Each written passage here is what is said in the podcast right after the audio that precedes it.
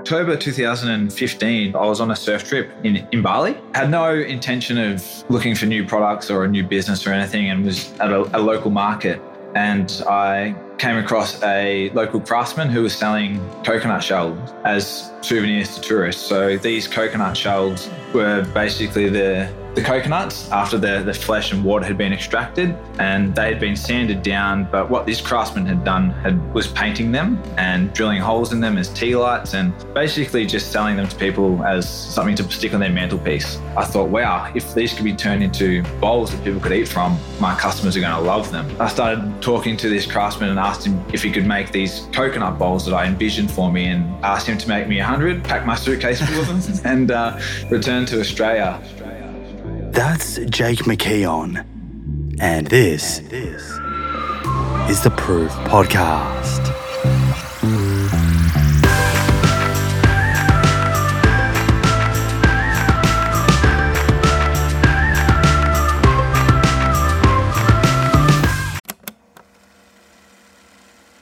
One of the best ways to track our health is to regularly get blood work done so we can take a peek under the hood and get a feel for the state of our cardiometabolic and hormonal health. You can do this with your local doctor, or you can use a service like Inside Tracker. The nice thing about Inside Tracker is they make the process super convenient. You can organize their phlebotomist, a person who draws blood, to come to your house or office to do the blood draw. A few days later, your results show up in the Inside Tracker app, and they provide lifestyle recommendations based on whether a particular test is suboptimal normal, or optimal.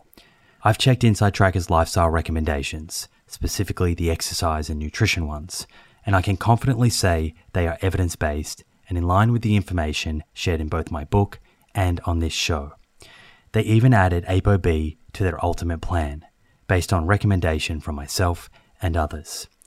It's also nice to have all of your lab results readily accessible in one mobile app making it easy to pull up past results and see trends and patterns over time. Get 20% off the entire Inside Tracker store. To get started, go to insidetracker.com forward slash Simon for this exclusive offer. That's insidetracker.com forward slash Simon.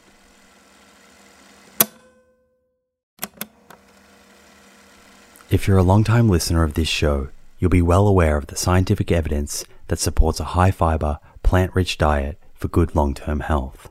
And while I certainly believe in a food first approach, there is a role for supplements to help optimize the intake of specific nutrients and address any nutritional gaps. Enter Emil.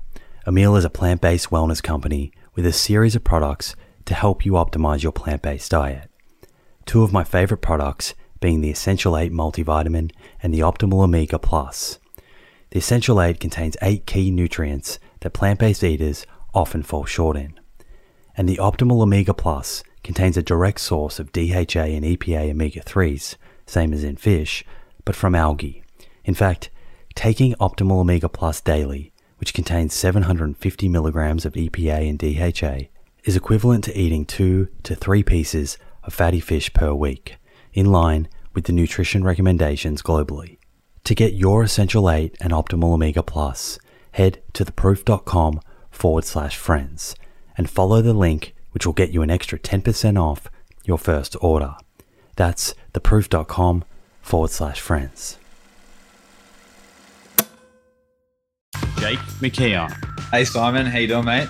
Very well, very well. Good to have you in the studio today. What is the very first Plant Proof podcast? Exciting, exciting. You promised me you're going to wear a shirt though. Look, I may have promised that, but it's uh, it's nearly 20 degrees outside, right?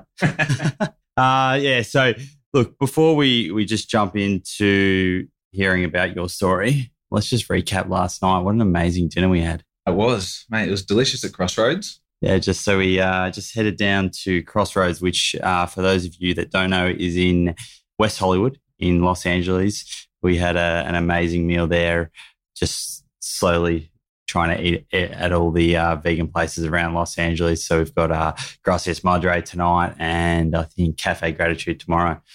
I'm for it. Okay, mate. So let's let's let's start off just by learning a little bit more about your your history, where you came from through through high school, through university. had you always been on a path towards starting your own business? Looking back, I probably thought that I was guided in that direction just because of my mindset. But to be honest, it wasn't really until I had the first idea to start a business that I thought I'd actually become an entrepreneur. Like going through school, I didn't really plan on going into university until the last year of year 12. And then I applied for degrees that I wasn't actually sure I wanted to do.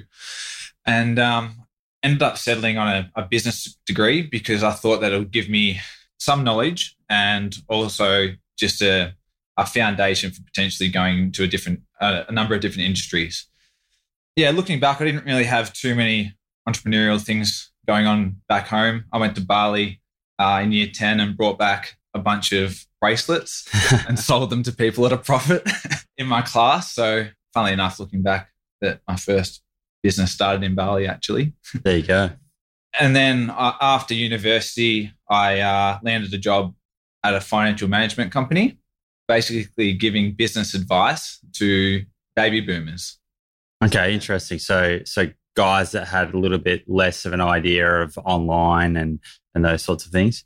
You might think that, but it was basically telling people who ran very successful businesses what I thought as a raw green kid straight out of uni. okay.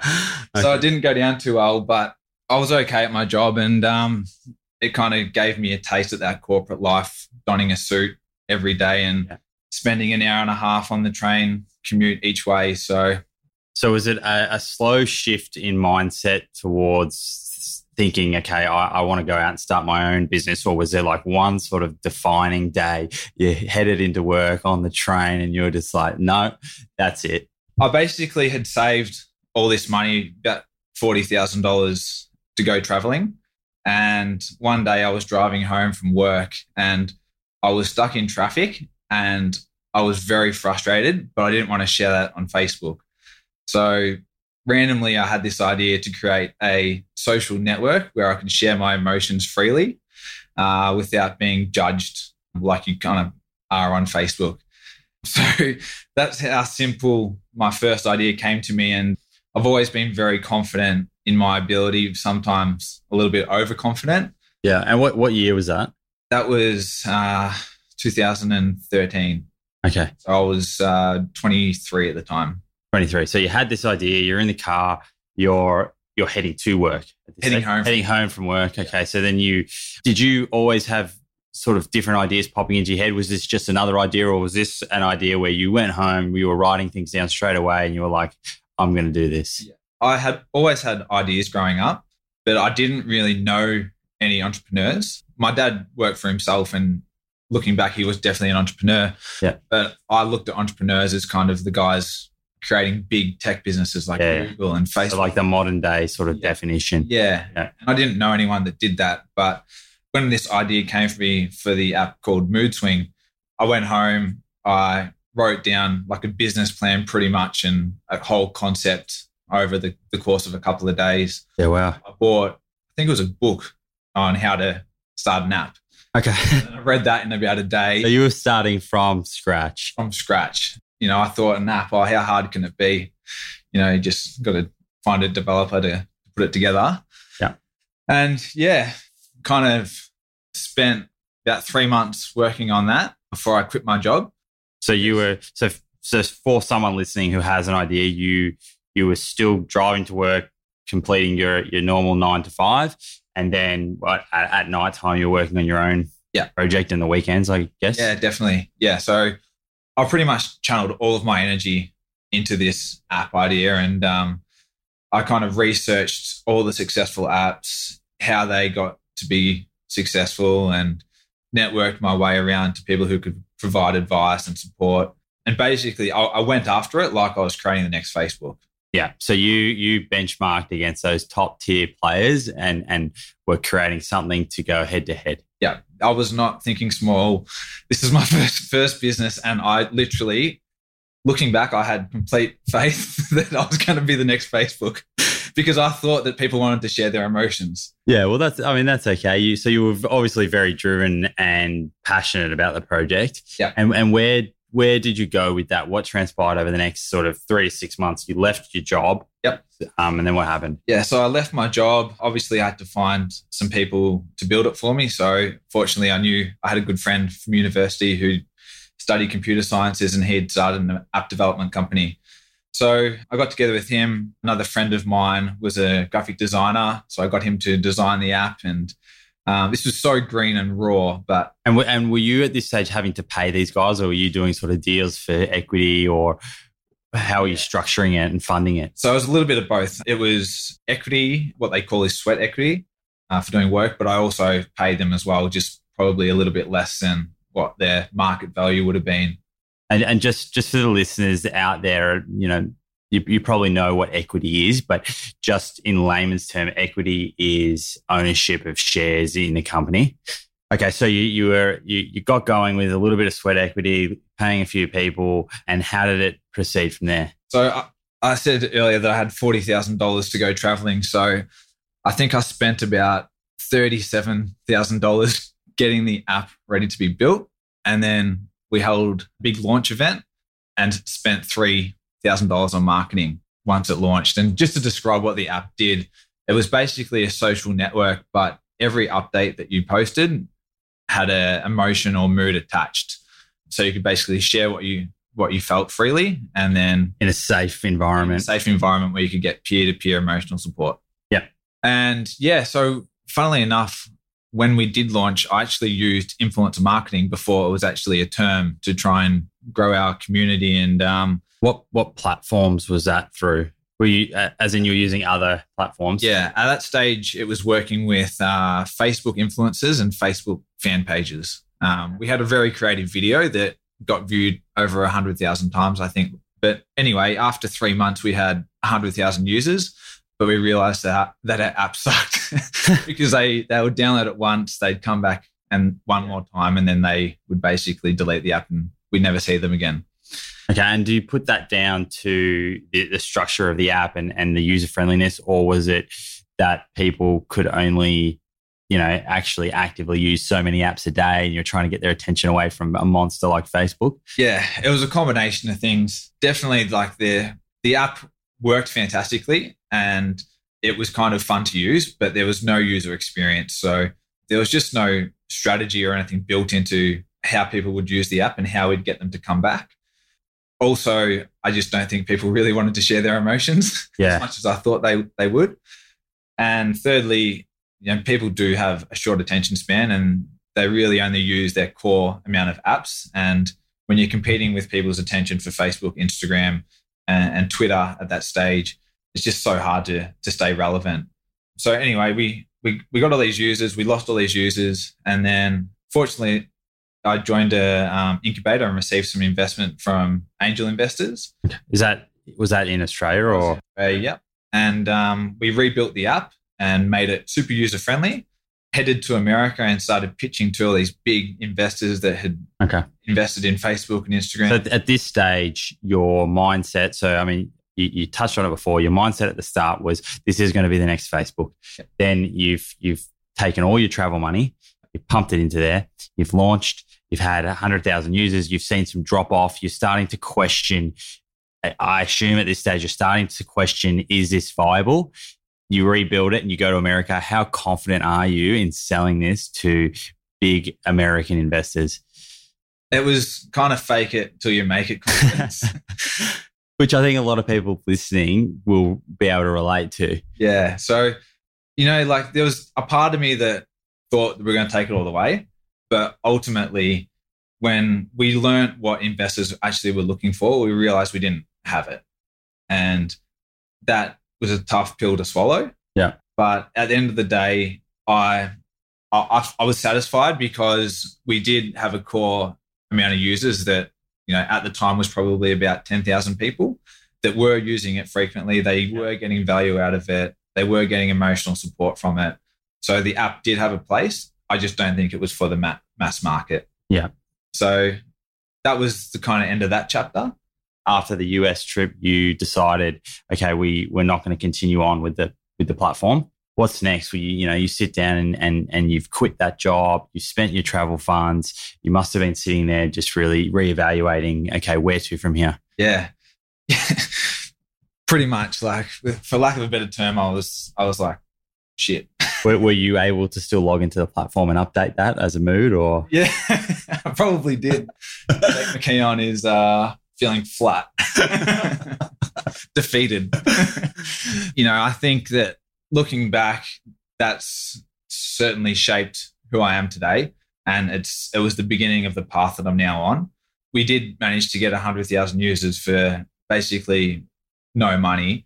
We grew faster than some of these social networks at the beginning. So I knew that there was some skills that I had. Some key learnings. Key learnings. It was just about, you know, what I was going to focus on and, you know, what I could potentially do. I think that's a really good point that, uh, you know, 99% of people who have a successful business and you look at their business when it is successful, if you go back, they had multiple failures and then it's their ability to look at the failure and get the key learnings to instead of just continuing to repeat the same the same errors. So okay, so you've you've reassessed things and and, and what was next? A couple of things. I I basically decided that I wanted to be a, a product entrepreneur. That's that's what I thought my skills were. I definitely developed some marketing skills. I, I, I, I always consume a lot of information and content and advice from people. So I'm always reading what's the next trend and stuff like that. Yeah. And basically chose a business based on what I thought was going to be the next big thing. That was that was called Super Mix Me. It was a health food product, and we started making like a superfood blend. Yep. This was and end of 2014. Okay, so it was, it was a while ago now. Yeah. So it was about I think it was in total about 15 months after I started Mood Swing. Okay. Yep. I knew nothing about product based businesses, but then again, I thought I was going to create a really strong business. so I've definitely had a lot of confidence, you know, probably too much at, at, at times. But, you know, with this product based business, I, I learned a whole new range of things. yeah. And you took the learnings from from the influencer marketing from yeah. from Mood Swing and implemented that with this new product. Yeah. And then I realized so it was basically a superfood blend, kind of like a granola.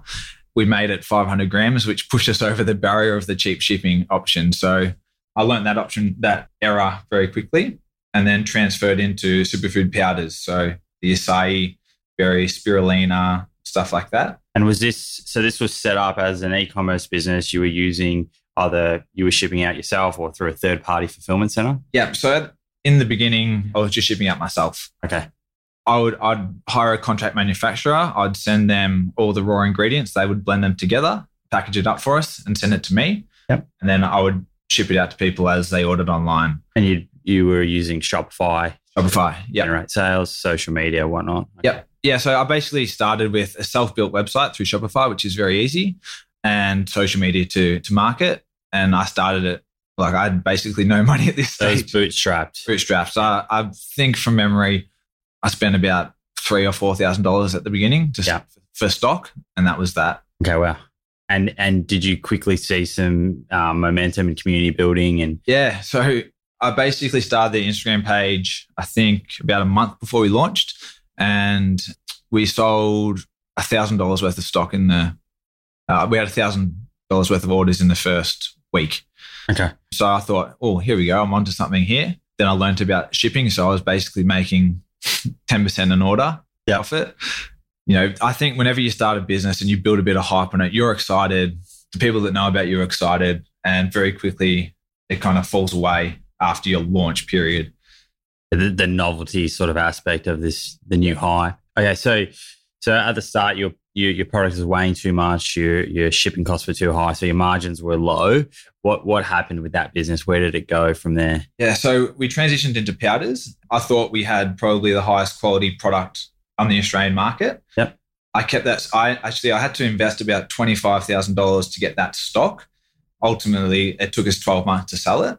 And was that was that twenty five thousand just for for people listening? That was I'm assuming because they had minimum order quantities, or yes. Yeah, so, so to I run think, a production. I think from memory, it was about thousand units of each each product, and we had four products. Okay, and at this time, so you, are sort of pivoting. Yep. Was the traction on social media and using influencers? You know, I, I can remember myself, the landscape was changing quite quickly.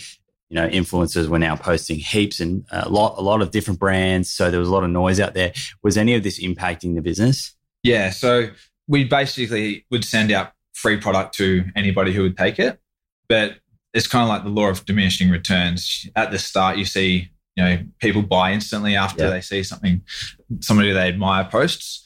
And then over time, you realize, you know, some people aren't as influential as you think. You start to question whether it's as profitable. And so this was about, uh, I think, the end of 2015.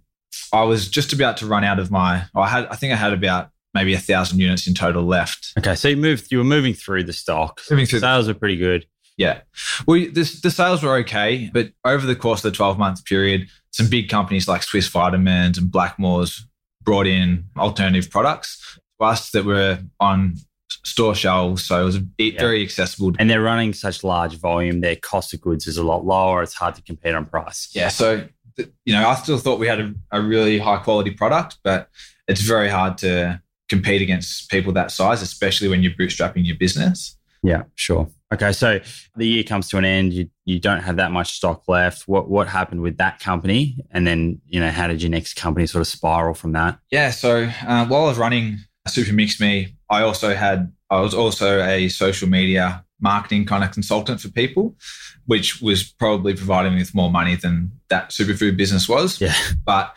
the social media business, I kind of felt like I was just working for someone because my clients were my bosses basically. Yeah. And and you were essentially giving them advice and implementing strategies that you had used successfully to build a community. And I, I would run their social media for them. I had a staff member for it.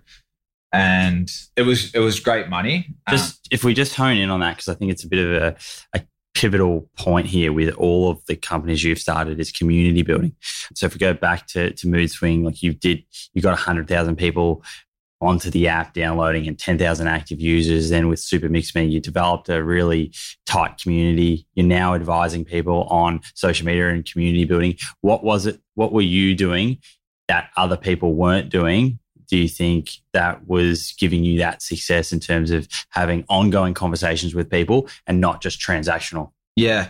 Uh, I think with social media, I, I picked up pretty quickly that it's more of a place to have conversations and to educate, inspire, and kind of show people things that they're interested in rather than just trying to sell them things. And that's what, well, that's where a lot of people go wrong. I was in the the social media business. I was working with maybe uh, with mostly cafes and restaurants, and what they previously were doing was just telling them about what food they had.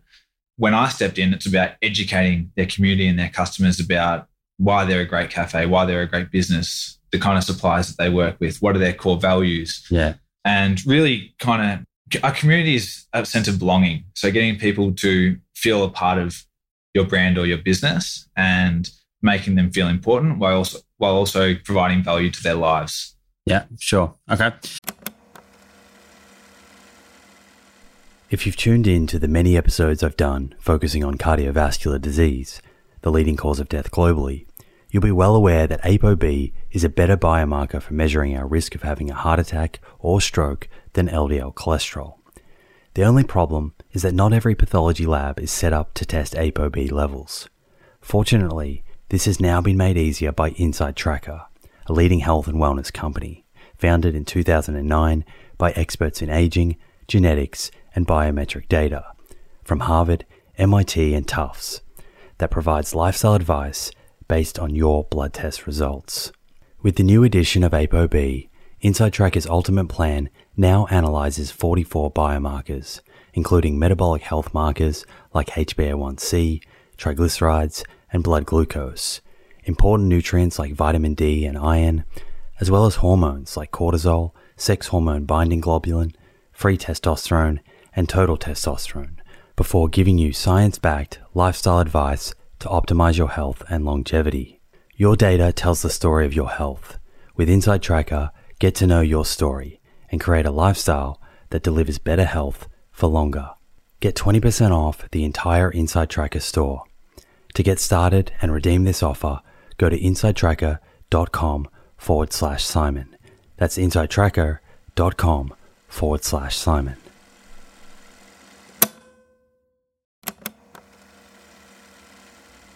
Hey, friends. The scientific evidence on lifestyle habits that lead to longevity is clear. Now it's time to put this knowledge into action. I'm excited to announce the Living Proof Longevity Challenge, a 12 week program to build evidence based lifestyle habits to optimize longevity. My team and I have transformed over hundreds of hours of conversations with experts on aging, nutrition, and exercise into a life changing 12 week program that will challenge you to develop habits that lead to a longer, better life. This is a unique opportunity to gather health data about yourself that has the potential to change your life for the better. You'll start by testing 10 longevity biomarkers that tell the truth about where your longevity stands right now, today. Following that, you'll get a personalized longevity score to guide your 12 weeks of habit building that will boost your score and improve your biomarkers for the better. After the challenge, you'll retest your 10 biomarkers and see the proof of how powerful these science backed habits really are. Head over to theproof.com forward slash living proof to download your zero cost copy of the Living Proof Longevity Challenge today. That's theproof.com forward slash living proof. Look forward to joining you on this journey. So you're you're you're doing this advice on the side, fingers in several pies here at the at the moment, so to speak. But you feel like you're working for someone else. What what's next? What happens to Supermix Me? And, and what leads you on to your next project? Yeah, so it was October 2015, and I was on a surf trip and in, in Bali. Okay, so you're back in Bali, where back in were, Bali, where I started my very first reselling bracelet business uh, in 2010, uh, 2015. Had no intention of looking for new products or a new business or anything, and was at a, a local market. And I came across a local craftsman who was selling coconut shells as souvenirs to tourists. So these coconut shells, for those familiar with the Coconut Bowls brand, were basically the the coconuts after the the flesh and water had been extracted and they had been sanded down but what this craftsman had done had was painting them and drilling holes in them as tea lights and basically just selling them to people as something to stick on their mantelpiece yeah sure um, because of super mix me i i thought wow if these could be turned into bowls that people could eat from i think my customers are going to love them so I started talking to this craftsman and asked him if he could make these coconut bowls that I envisioned for me. And it sounded like it wasn't going to be a very difficult thing to do. I asked him to make me a hundred. I packed my suitcase full of them and uh, returned to Australia. So he he made those hundred while you were there on the trip. How, Yep. long, how long did that take? Uh, Go back a couple of days later, kind of thing. yeah, I think maybe three or four days. Yeah. Yep. This is just a, a local guy from the community making them by hand. Yeah, at a tiny market. Yep. At a market. and you put these into your bag and and flew home with them. At this stage, did you know exactly how you were going to sell these, or or what, or you just knew these were cool products? I'm going to do something with them. Yeah basically, uh, I, I thought they were really cool products, and I, I, th- I thought I was just going to pop them up on my website Yep. and a few photos on social media and just see what happened. Okay, This is December 2015. Yeah, sure. So, uh, yeah, I, I popped them up on the Super Mix Me website. Within about a month, I had sold out. So that so at this stage, Supermix Me was still going. You were using that as a way of testing this new product. You saw some traction, sold the hundred bowls, and I'm guessing. I mean, you can shed some more light on this, but uh, I'm guessing you didn't see that little a little man at the market in Bali as a long term solution. What role did he play in getting you more stock? Where did you go from here? Yeah, so naturally, as a surfer, I um, jumped back on a plane to Bali. uh, or Any, any excuse to get back? excuse to Bali. At that stage, I thought coconut bowls were maybe going to be my ticket to surfing the world Okay. and going to. So this is the third the third business where you've thought this is not going to fail. This is going to be the biggest thing ever. yeah, at this stage, I was probably a little bit more reserved after my experiences in the past. I thought, well, you know, I need to actually test this properly. Okay. And at this stage, so I, I flew back to Bali, collected 500 because it was actually cheaper to fly there myself, collect them and bring them back with me than it was to ship them. And pay all the customs pay all the customs fees. So I brought them back with me. And this is when I built a Coconut Bowls website. Okay. and a Coconut Bowls Instagram. And was the was the initial URL coconutbowls.com or what, how did you start it? So I started just focusing on Australia and it was cocobowls.com.au. Cocobowls.com.au. Yeah. Uh, so this is January 2016. And yeah, we we So were, you, you were you were still running Supermix Me. You just you whacked up a new Shopify website, new connection into warehouse. Were you using warehouse or you were fulfilling? I think at this stage I was fulfilling myself. Okay, so you're still doing the shipping, whatnot, and and you- you're setting up the social media. So do you start working with influencers, or what starts to drive more sales? Yeah. So basically, the the best thing I learned straight away is, and after my experience with past businesses, is when you have a good product that people actually want, it sells itself. You don't have to actually, you know, promote it that much. And what we found, like the coconut bowls, are beautiful. So uh, we found that influencers were actually approaching us, asking Yeah, right. us, So easy to integrate into their everyday life yeah, without looking pushy. Yeah, and I think that you know this is actually before I even realized the complete sustainability aspect of the business. Um, which we'll get we'll we'll, Get we'll dive into. Yeah. But people were just loving them, and um, we were getting enormous amount of content already with people sending us their photos of what they created in their coconut bowls, and it was really inspiring for myself. Um, Yeah. because I, I was like, wow, these people are loving these products. And, and you're promoting them to eat healthier and Yeah. create, cook more food instead of eating processed food. Exactly. And that's the the beauty of one thing that kind of happened really quickly with the bowl is ditch the knife. You don't need if you're eating out of a bowl, you, you typically don't need a knife because you're eating salads or smoothie bowls was really So by default, they're they're eating more nutrient dense foods. exactly exactly. And that's traditionally a healthier diet. Yeah. And they're a whole lot of fun fun to use. So yeah, you know, I- I definitely didn't set the world on fire in terms of sales, but in terms of people's feedback, they were they were loving the product. And this was the second test run of 500 odd bowls. Yeah. Yeah. Probably towards the end of selling those 500, I was approached by one of Australia's leading uh, kind of health food brands, which was the Source Bulk Foods. Okay. They, Yeah. they had a range of stores and um, they they asked us for some samples. They were really excited by the product. So at that stage, I realized, wow, maybe this is a you know a serious business here. People love them.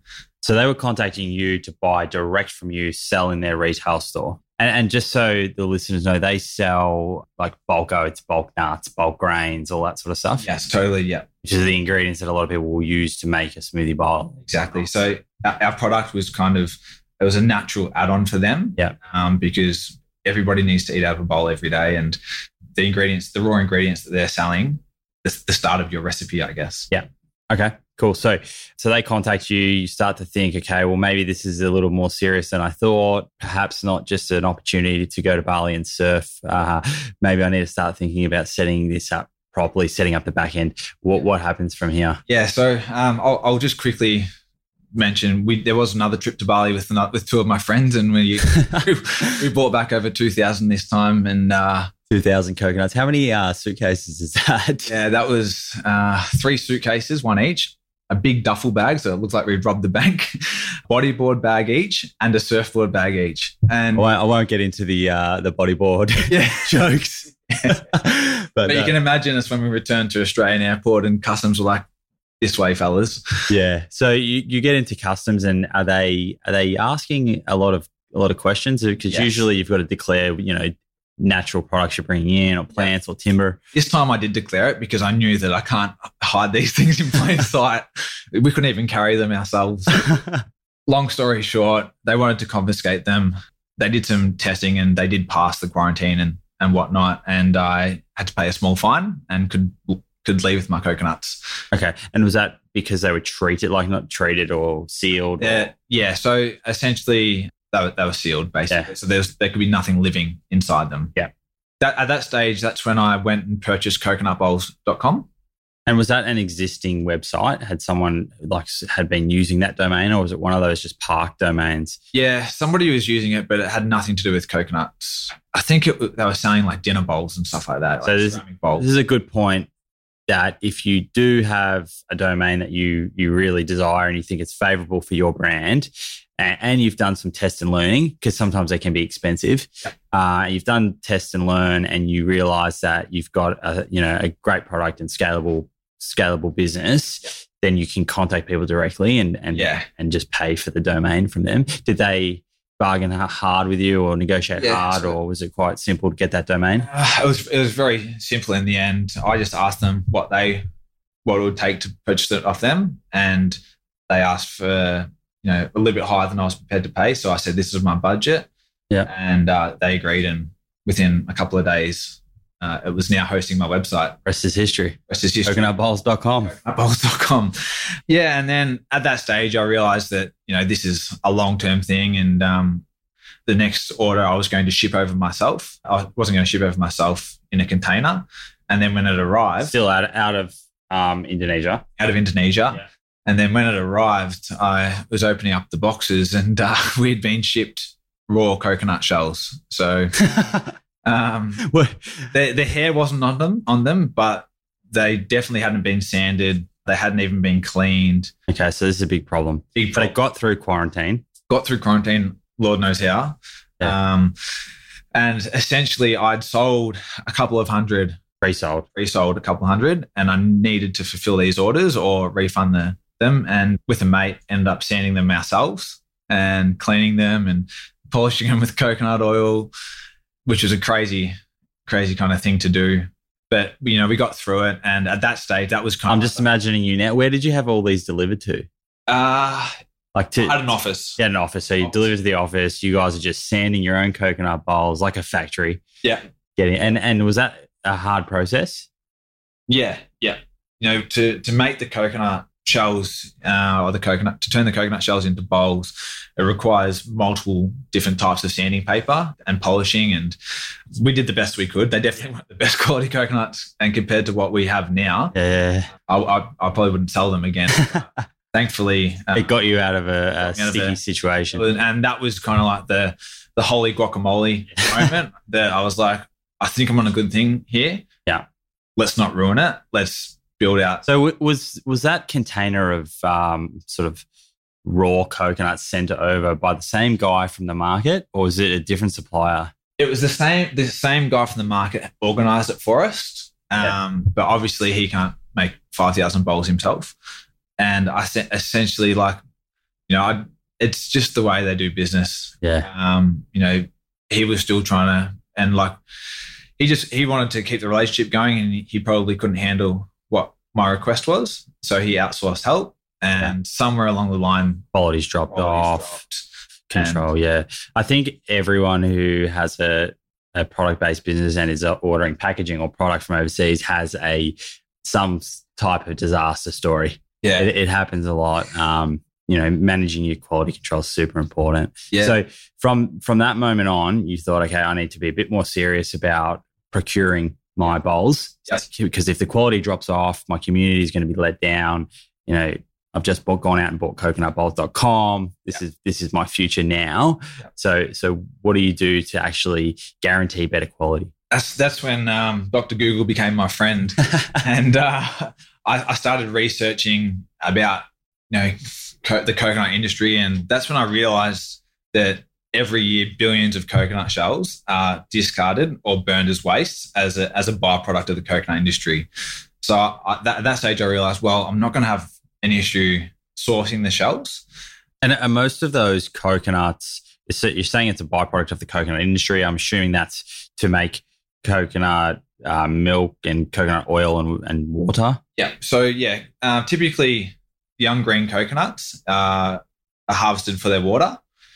And as they are left to to grow longer on the tree, they mature and the flesh absorbs the water and the, the, the flesh hardens and they typically use that to make coconut oil or desiccated coconut, coconut flakes, stuff like that. And through my research, I realized that basically the more mature the coconut, the stronger, more durable the shell would be. Mhm. So I, I realized that you know coconuts that were harvested for the oil would potentially would probably make the best quality coconut. So you're you're sitting um, at at the office or at home on Google, and you're starting to think, okay, if these are a byproduct and there's a lot of wastage somewhere out there in the world, there's going to be you know a warehouse full of these these yeah, these shells which I can use, reuse, and essentially upcycle and turn into a you know a product. Yeah, totally. And anybody who's spent quite a bit of time in Southeast Asia will have seen stacks of coconut shells just on the side of the road, sometimes being burned. And like I've I've I've now spent quite a bit of time in Southeast Asia because of coconut bowls, and it's a huge problem really because some of the coconut farmers in especially the areas that we work with uh, some of the, the poorer people and they would either burn the shells which contributes you know emissions. carbon dioxide emissions methane emissions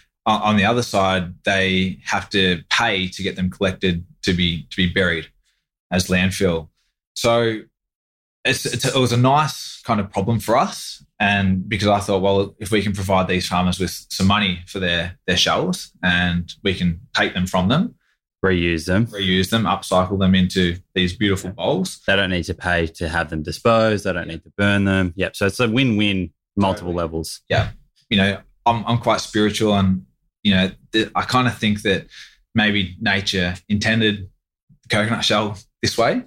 And, and we just needed to kind of discover that and, you know, be a little bit more creative with you know, how we do things. And uh, anyway, I, I basically found a guy who was previously dealing with bamboo and making bamboo products. And he said he could make me these coconut bowls. Which country? This is in Vietnam. Yeah, Vietnam. Yep. Vietnam. Yeah. And long story short, you know, we now have a team of 12 people who make coconut bowls every day or Monday to Friday we employ mostly people from the same family. They would have, so you've employed them and have you had to train them or skill them in actually, because they're preparing now the shell yep. ready for you then to sell? Yeah. So we have, we only have a couple of the craftsmen who do the sanding. Then there's like a whole assembly line. Basically, there we have some women who clean the bowls. Then we have some women who polish them with the coconut oil. Every every bowl gets polished multiple times, uh, which hydrates the shell obviously we, we wrap them to protect them on the way to the customers. So there, there's different different skills, but it's not something that we have to train them for a long period of time. Everything's done by hand, so you don't have to train them to use equipment, machinery, stuff like that. Okay, and so the the bowls get produced over in Vietnam. You're shipping them all out now around the world, or all to Australia, or where? No, we uh, we have third party warehouses who store our bowls and then ship them out as customers order. So we have them in America, Australia, and uh, the UK. Okay, and you're selling mainly online. Yeah, so we we mainly sell online, although we have hundreds of cafes and retail stores that either use or sell their bowl sell our bowls. Yeah. Let's just move on to the book. So yes. particularly excited to, to chat about this. You've just released the the updated version Yep. The new and improved version of the Vegan Bowls for Vegan Souls book, which I think is probably the best book for anyone who is already vegan or plant based and just wants some some new creative recipes. All the recipes they've been, you know, picked by the top 100 uh, vegan recipe creators. Is that right? Yeah, like some of them are just our customers. Some people that have really appreciated our, our brand, and I'll go into it in a, in a minute. You know, I, I, don't even see us as a as a product business anymore. I think we're a community, um, and we kind of worked with people who uh, we admire and people who appreciate our brand to create a, a cookbook that um, it basically could be used you know, by any single person in the world. We wanted to make recipes really easy to make. People who are not plant-based eaters, people who are plant-based eaters. You know, the book's full of just delicious recipes that are easy to make at home for anyone, really. And there's a there's a mixture of sweet breakfast stuff, savory, dessert. Yep. Yeah. So eating and cooking is meant to be fun. So we there's a range of different breakfast recipes. There's we call them light bowls and mains because you can transition. You can have that for lunch or you can have dinner. And then there's uh, sweets and snacks as well. Anybody who follows Coconut Bowls or, or, or knows us um, on social media will, will see that most of the things that we post are recipes. And we found that that's what our community want. They want to learn how to eat more plant based meals and they want to see what, or they want to show the world basically, you know, how delicious these meals that they were creating were and what was in them. And um, I kind of had had a, another holy guacamole guacamole moment um, when I was meditating, and I was just like, I think we should get together all these incredible people to create a cookbook. We decided that we'd create uh, 100 recipes and I wanted these 100 people to contribute one each. And I basically just reached out to them and said, "Hey, this is what we're we plan on creating. Would you like to be a part of it?" And I think almost everyone that we approached said yes, they wanted to be a part of it. Yeah, wow. And, and and so how long did it take to to pull the book together and and actually get it produced and what were the hurdles that you went through in terms of taking that idea and actually having this beautiful, you know, uh, physical book? Yeah, being a completely different product to what we are currently selling, I knew that we couldn't build it entirely ourselves. So I engaged the, the help of a publisher who we basically supplied them with all the content. We asked the the contributors to send us their recipe, their their photos, and then we sent it off to the, the publisher to put it together for us. But we wanted to maintain that the book was self published, so we we paid them for their help so that we had complete control over kind of the end product and what stores we sold to, yeah, and stuff like that. Okay, so if someone wants to to grab a copy of that book, they jump online at the moment. Where where can they get it? Can they get it in store? Yep. Um, so right now it's uh, on coconutbowls.com. Yep. And so Simon mentioned that we've just came out with our second second print run, um, which is an amazing quality cookbook you'll be able to look online at, at our stockers section. You'll see where the book's sold. Yeah, in retail stores. It's it's and I'm quite often asked for someone who's just starting a plant based diet, or even someone who's like, oh, how do I how do I get my mum or my dad to to cook more meals that are plant based? I often suggest this book because it's so easy just to pick it up. The recipes are delicious, but they're actually really simple which is the great thing about it, I think, that anyone can pick that book up. Yeah. And one thing when I was doing the research, because I didn't want to just create another product that the world didn't need. Yeah. so I thought that where plant based cookbooks in the past could have done better or could have provided more information is, I think, the education side of things. And um, I, we teamed up with Jacinta Sultana, who's a uh, vegan dietitian. Yeah. And she's provided some amazing insights into the you know greens, grains, proteins to show people you know this is the ingredient, but this is actually what it does to your body, and this is why it's it's great to include in your daily diet. So there's a lot of education in there as well, which was something that you know was super important to us. So if you're trying to give someone a gentle nudge, it's um it's a great little book to sort of segue them into that lifestyle. Yeah, totally. Okay, so that that's the book and, and, coconut bowls so far. Where where to from here? What what do you see coconut bowls sort of evolving into? Have you got any other product innovation on the cards? Yeah, tell us tell us a little, little bit about that. Yeah, so um, our product range now includes wooden spoons and forks made from discarded furniture offcuts. We also have bamboo straws, which are made from ultra sustainable, fast growing bamboo.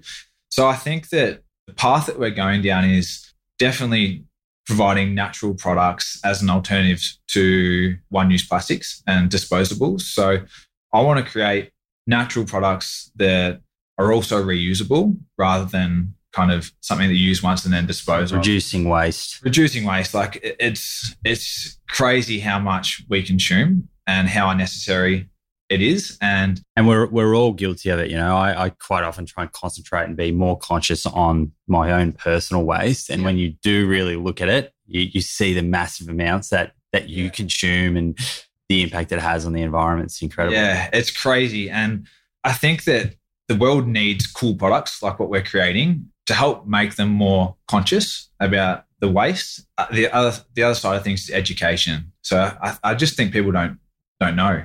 So we're a community. We have you know, a community of more than a million people now that come together over the shared values of health, wellness, and sustainability. So I think that we're almost like an army that can increase consciousness, create consciousness, and and you know change, change change. We can change the world. I think so.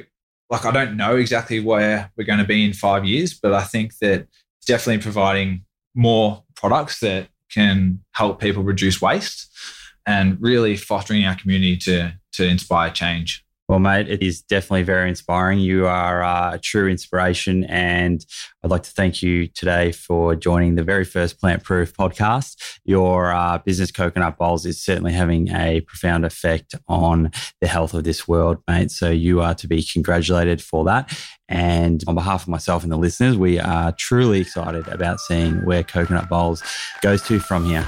Thanks, Simon. Mate, yeah, you're doing incredible things with Plant Proof as well. So I look forward to seeing your journey and uh, being right there with you. Thank you very much. And that's this week's episode of the Plant Proof Podcast. Connect with myself and the Plant Proof community at plantproof.com and at plant underscore proof on Instagram. Don't forget to sign up to the newsletter to receive our free plant based nutritional information, including recipes, important blogs, and much more direct to your inbox.